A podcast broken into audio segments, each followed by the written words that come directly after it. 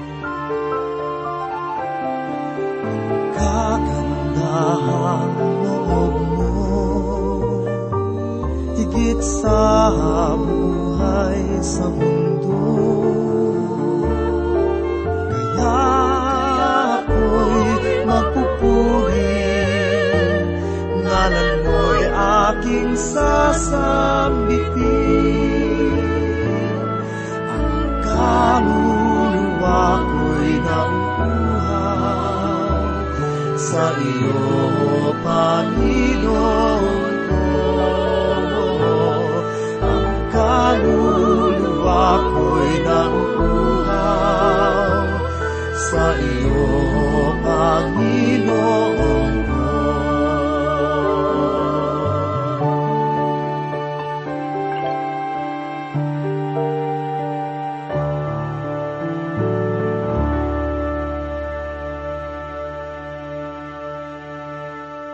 Kamusta po kayo mga tagapakinig ng ating palatuntunan? Purihin ang Diyos sa oras na ito sapagkat muli tayong mag-aaral ng kanyang banal na aklat. Si Pastor Dan Abangco po, samahan ninyo ako at mapagpala tayo ng salita ng Panginoon. Sa atin pong pagpapatuloy, tayo po ngayon ay dadako sa unang kabanata ng unang Pedro, talatang labing pito hanggang dalawampu at lima. Tunghayan natin sa mga talatang ito ang himalang ginawa ng Diyos sa buhay ng isang tao. Isang himula na masigit pa sa pagkahati ng dagat at masigit pa sa kagalingan. Hayaan ninyo na simulan natin ang pagbubulay dito sa ikalabing pitong talata bilang ating pagpapasimula. Ganito po ang sinasabi, kung iyong tinatawagan bilang ama ang humahatol na walang pagtatangi, ayon sa gawa ng bawat isa, mamuhay kayo na may takot sa panahon ng inyong pangingibang bayan. Ang Diyos Ama ay may kahatulang walang itinatangi. Ibig sabihin, ang lahat ng tao ay pantay-pantay sa kanyang harapan. Kanyang hahatulan ang bawat isa sangayon sa kanyang mga gawa ng walang pagtatangi, maging ang mga gawa ng bawat mananampalataya. Ngunit walang kinalaman dito ang tungkol sa iyong kaligtasan. Ang lahat ng mga ito ay patungkol sa uri ng buhay na iyong ipinamuhay dito sa sanlibutan. Kaya naman kung mayroong kahatulan, dapat nating bigyang karagdagang pansin at pag-iingat ang ating pamumuhay. Kaibigan, tiyakin nating mabuti na tayo ay hindi nakalutang sa himpapawid at walang saligan. Kaya naman bilang mga mananampalataya na mayroong Diyos na makapangyarihan, sikapin mo bang magkaroon ng ngiti sa iyong mga labi upang masilayan sa iyong mukha ang kagalakan saan ka man mapadpad. Sa panahong ito, tila bang ang ebanghelyo sa buhay ng mga mananampalataya ay hindi nagdidilig ng mainam na tubig sa isang patay na damo. Ang mabuting balita ay makapagbabago ng buhay. Ito rin ay makapagbibigay ng isang buhay na pag-asa na nakahimlay sa muling pagkabuhay ng ating Panginoong Heso Kristo. Ang mga mananampalataya ay nagkaroon ng buhay sapagkat ang kanilang tagapagligtas ay makapangyarihang nabubuhay na naroroon ngayon sa kanang luklukan ng ating Diyos Ama. Pakinggan ninyo sa ikalabing walo at ikalabing siyam na talata ang isang mapalad na kalagayan na mayroon ang mga mananampalataya kay Heso Kristo. Ganito po ang sinasabi.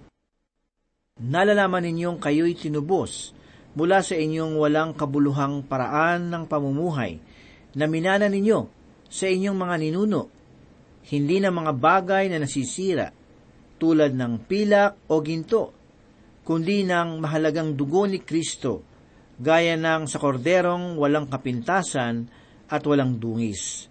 Talata labing walo po ito hanggang labing siyam. Kung ikaw ay isa sa mga mananampalataya, ako ay umaasa na tunay mo nang nalalaman na ikaw ay tinubos na mula sa iyong mga kasalanan nais ipabatid ni Apostol Pedro sa talata ang panukala at ang gawa ng Diyos para sa ating kaligtasan.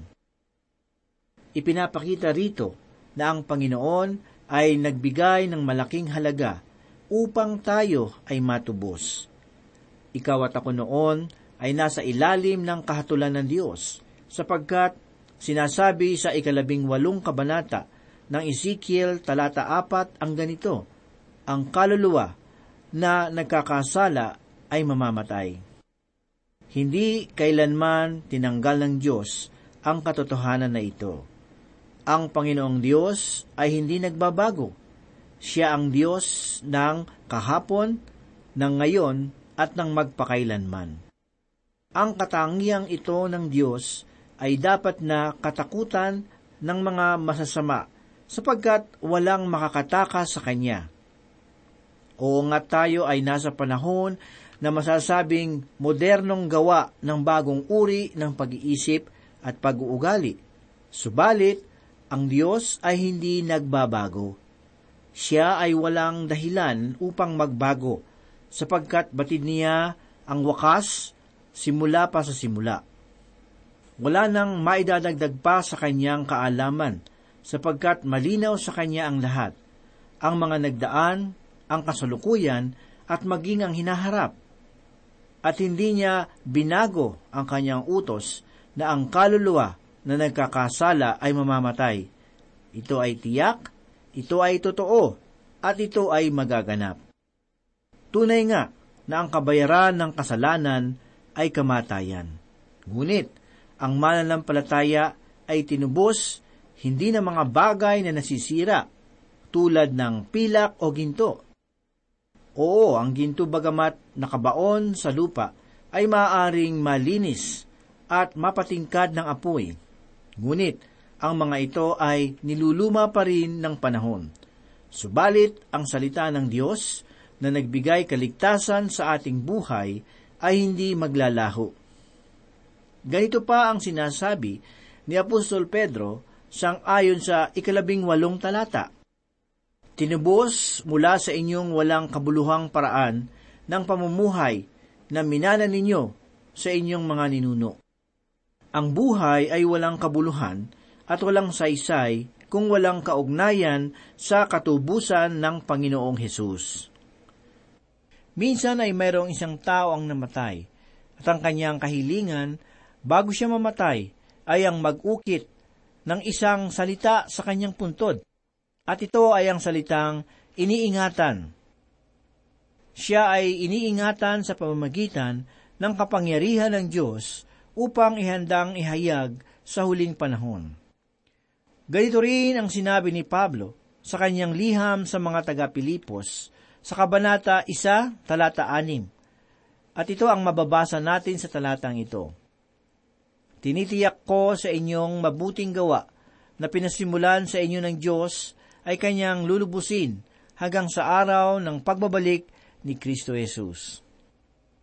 Kapatid, sa palagay niyo ba ay mapapangalagaan kayo ni Kristo? Kung minsan ay napapagod na ako sa mga nagsasabi na mahalaga ang gawa ng laman. Mayroong mga nagsasabi na kapag gumawa tayo ng ilang mga bagay o mga kutusan, ay magiging kristyano na tayo. Minsan ay tinatanong nila kung ako ay ganap na o sapat na ba ang aking karanasan. Ang sagot sa mga tanong na ito ay hindi.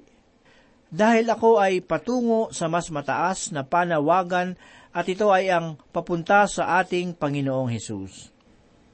Marahil kung ihahambing natin, ang mga hayop at halaman ay maaaring magkaroon ng higit pang halaga kaysa sa tao. Maging ang araw, ang buwan, at ang mga bituin sa kalawakan ay may kabuluhan rin at kapakinabangan.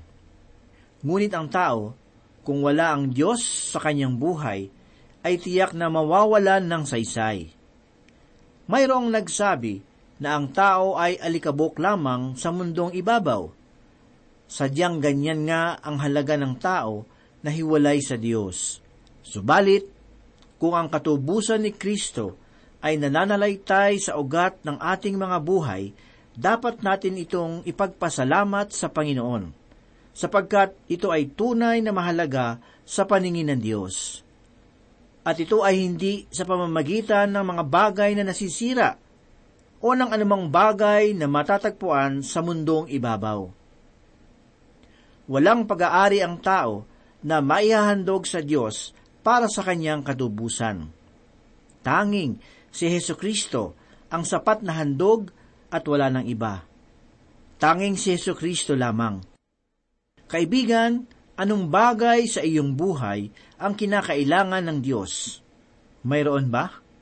Mayroon ba tayong kakayahan natubusin ang ating mga sarili. Kaibigan, wala. Kung gayon, paano tayo matubos?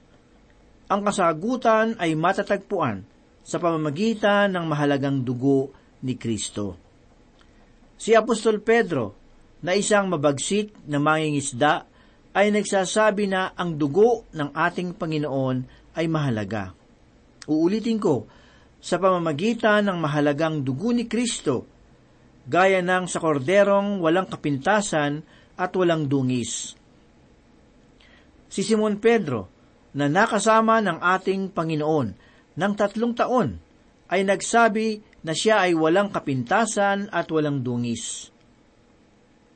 Tunay na ang ating Panginoong Hesus ay walang kasalanan. Marahil ay mayroong mga manunulat na nagsasabi na ang ating Panginoon ay nagkakasala ng tulad natin. Subalit sila ay sumusulat upang kumita. Ang mahal na Apostol Pedro ay sumulat upang ipahayag si Kristo. Kapalit man ay pagtitiis, at ito nga ay humantong sa kamatayan. Ayon sa kanyang sinasabi, tinubos tayo hindi ng mga bagay na nasisira tulad ng pilak o ginto, kundi ng mahalagang dugo ni Kristo, gaya ng sa korderong walang kapintasan at walang dungis. Ito ang ginawa ng Diyos para sa iyo at sa akin, at ito ang bagay na lubhang kapuri-puri. Ang sabi naman po sa ikadalawampung talata ay ganito, siya ay itinalaga na nang una bago itinatag ang sanlibutan, ngunit inihayag sa mga huling panahon dahil sa inyo. Si Kristo ay itinalaga na ng una bago itinatag ang sanlibutan. Nang ako ay nag-aaral pa sa paaralan ng banal na kasulatan, palagay ko ay sadyang napakahalaga ang alamin ang tungkol sa pagtalaga, pagpili at iba pa. Sa ngayon ay tiyak ko na kung alin ang mas mahalaga at iyon ay si Kristo ay itinalaga na ng una sa ngayon ay tiyak ko na kung alin ang mas mahalaga. At iyon ay si Kristo ay itinalaga na ng una bago itinatag ang sanlibutan. Ngunit inihayag sa mga huling panahon dahil sa inyo.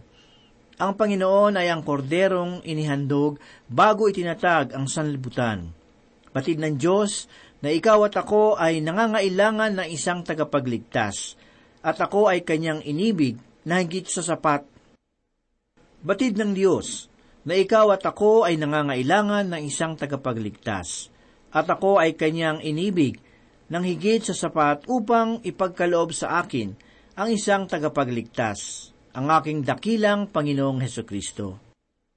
Basahin po natin ang ikadalawamput isang talata. Sa pamamagitan niya ay nananampalataya kayo sa Diyos na bumuhay sa Kanya mula sa patay at sa Kanya ay nagbigay ng kaluwalhatian. Kaya't ang inyong pananampalataya at pag-asa ay nakatuon sa Diyos. Laging ipinapaalala ng ating Apostol Pedro ang tungkol sa pagkabuhay na maguli ng Panginoong Heso Kristo.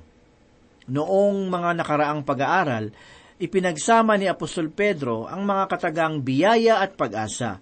Subalit ngayon ay ang katagang pananampalataya at pag-asa. Ang mga pahayag na ito ay nagpapakita lamang na si Apostol Pedro ay isang dakilang apostol ng pag-asa. At ang pag-asa ay nakahimlay sa muling pagkabuhay ni Kristo at sa katotohanan na tayo ay mayroong buhay na tagapagligtas na muling magbabalik pagdating ng araw. Basahin naman po natin ang ikadalawamput dalawang talata. Ngayong nilinis na ninyo ang inyong kaluluwa sa pamamagitan ng inyong pagsunod sa katotohanan, kaya't kayo'y may tunay na pag-ibig sa isa't isa. Mag-ibigan kayo sa isa't isa ng buong alab mula sa dalisay na puso. Ang salita ng Diyos ay naglilinis ng buhay. Para sa akin, ang mga taong nagnanais magbagong buhay ay dapat na lumapit sa banal na kasulatan at hindi sa mga tungtuning gawa ng laman. May isang patalasta sa telebisyon na nagsasabing ang sabon na kanilang gawa ay masigit na magaling kaysa sa iba. Lagi nilang binibigyang katiyakan ang mga manonood na ang sabong kanilang ipinagbibili ay tiyak na makapagbibigay linis sa ating mga kasuutan.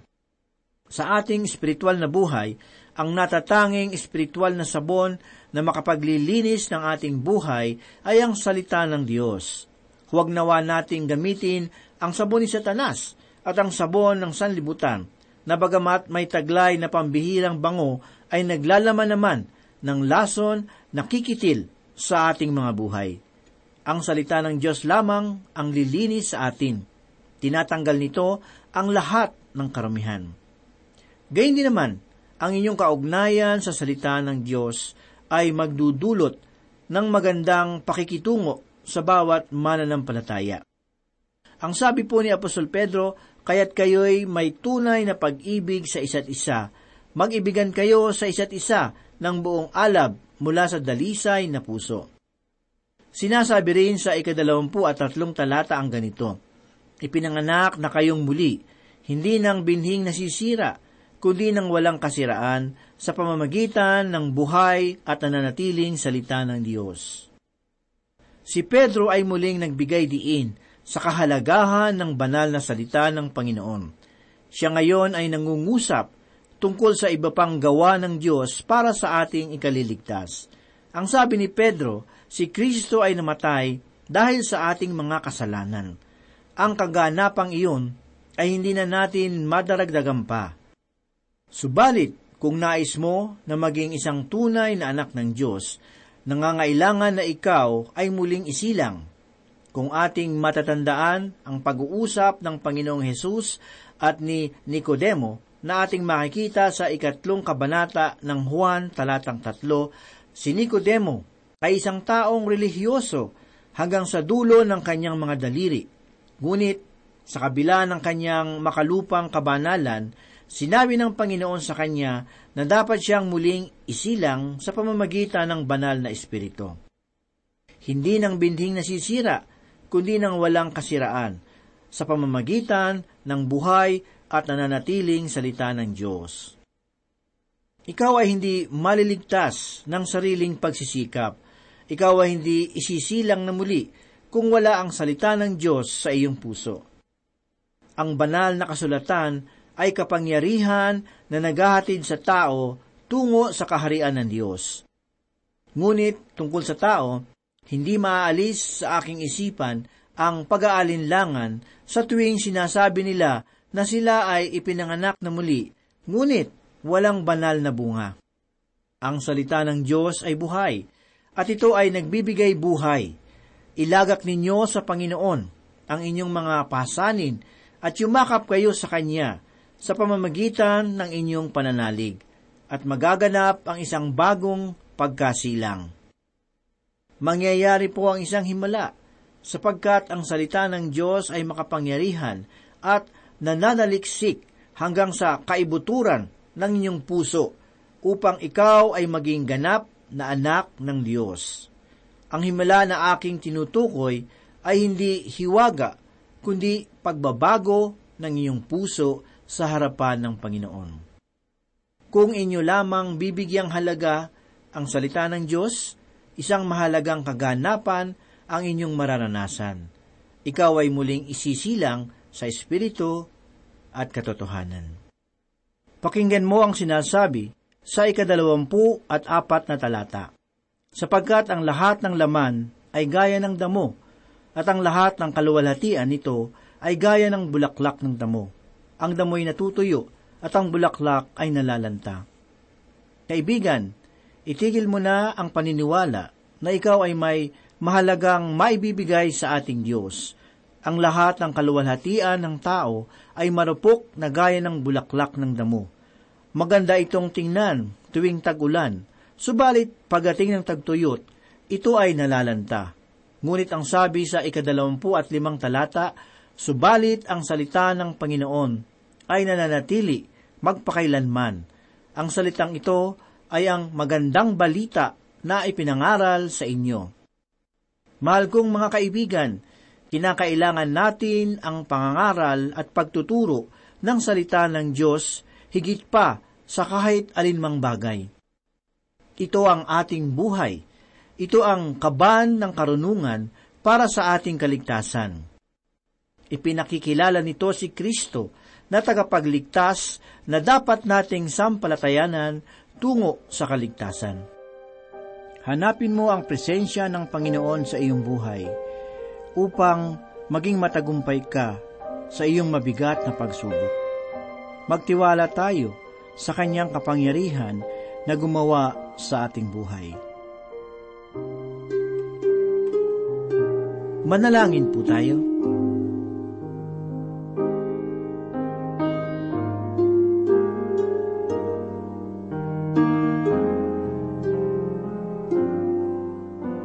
Salamat o Diyos sa pagkain ng aming kaluluwa na nanggaling sa iyong mga salita. Tulungan mo kaming maging matagumpay sa aming paglakad at laging maingat sa aming mga ginagawa upang ang aming buhay ay maging mabuting halimbawa sa lahat. Sa oras na ito, Panginoon, kami po ay nagpapakumbaba sa iyong harapan, nagsusumamo na iyong patawarin ang aming nagawang kasalanan. Ang bawat nagawang kasalanan laban sa iyong kalooban sa aming buhay. Patawarin mo po kami at pakabanalin at tulungan mo kaming mamuhay ayon sa iyong kalooban. Tulungan mo po kaming maging matatag at lumago sa aming espiritual na buhay at gawin mo po ang aming buhay na pagpapala sa lahat. Amin din pong idinadalangin ang aming tagapakinig sa programang ito. Ang may karamdaman, Panginoon sa iyong pangalan aming hinihiling na hipuin mo ang kanilang nararamdaman at ipagkaloob ang kagalingan sa kanila. Ang mga may dinadalang problema o pagsubok sa buhay, hinihiling namin na tugunin mo. Tulungan mo silang harapin ang bawat sitwasyon na ikaw lamang ang mapapurihan. Ang may problema sa tahanan, Panginoon, ipagkaloob mo ang pagkakaisa, pagmamahalan at kapayapaan sa bawat tahanan. Pagpalain mo po ang bawat isa. Salamat po sa iyong mapagpalang salita. Ang lahat ng ito ay aming idinudulog at pinasasalamatan sa pangalan ni Jesus. Amen.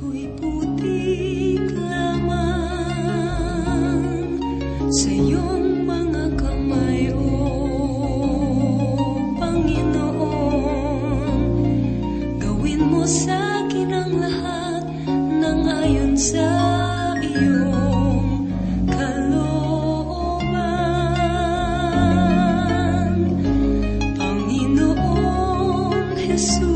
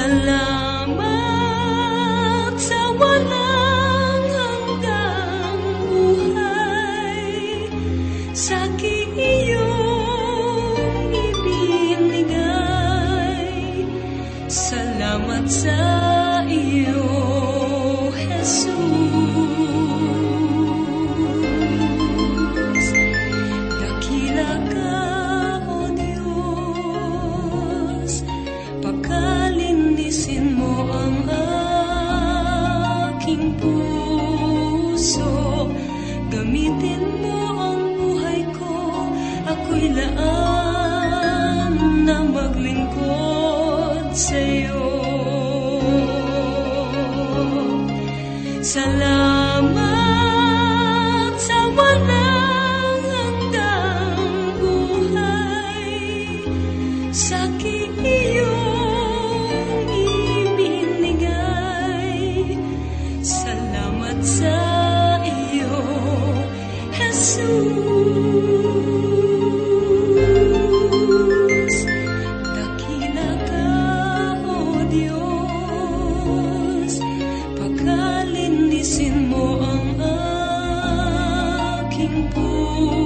puso.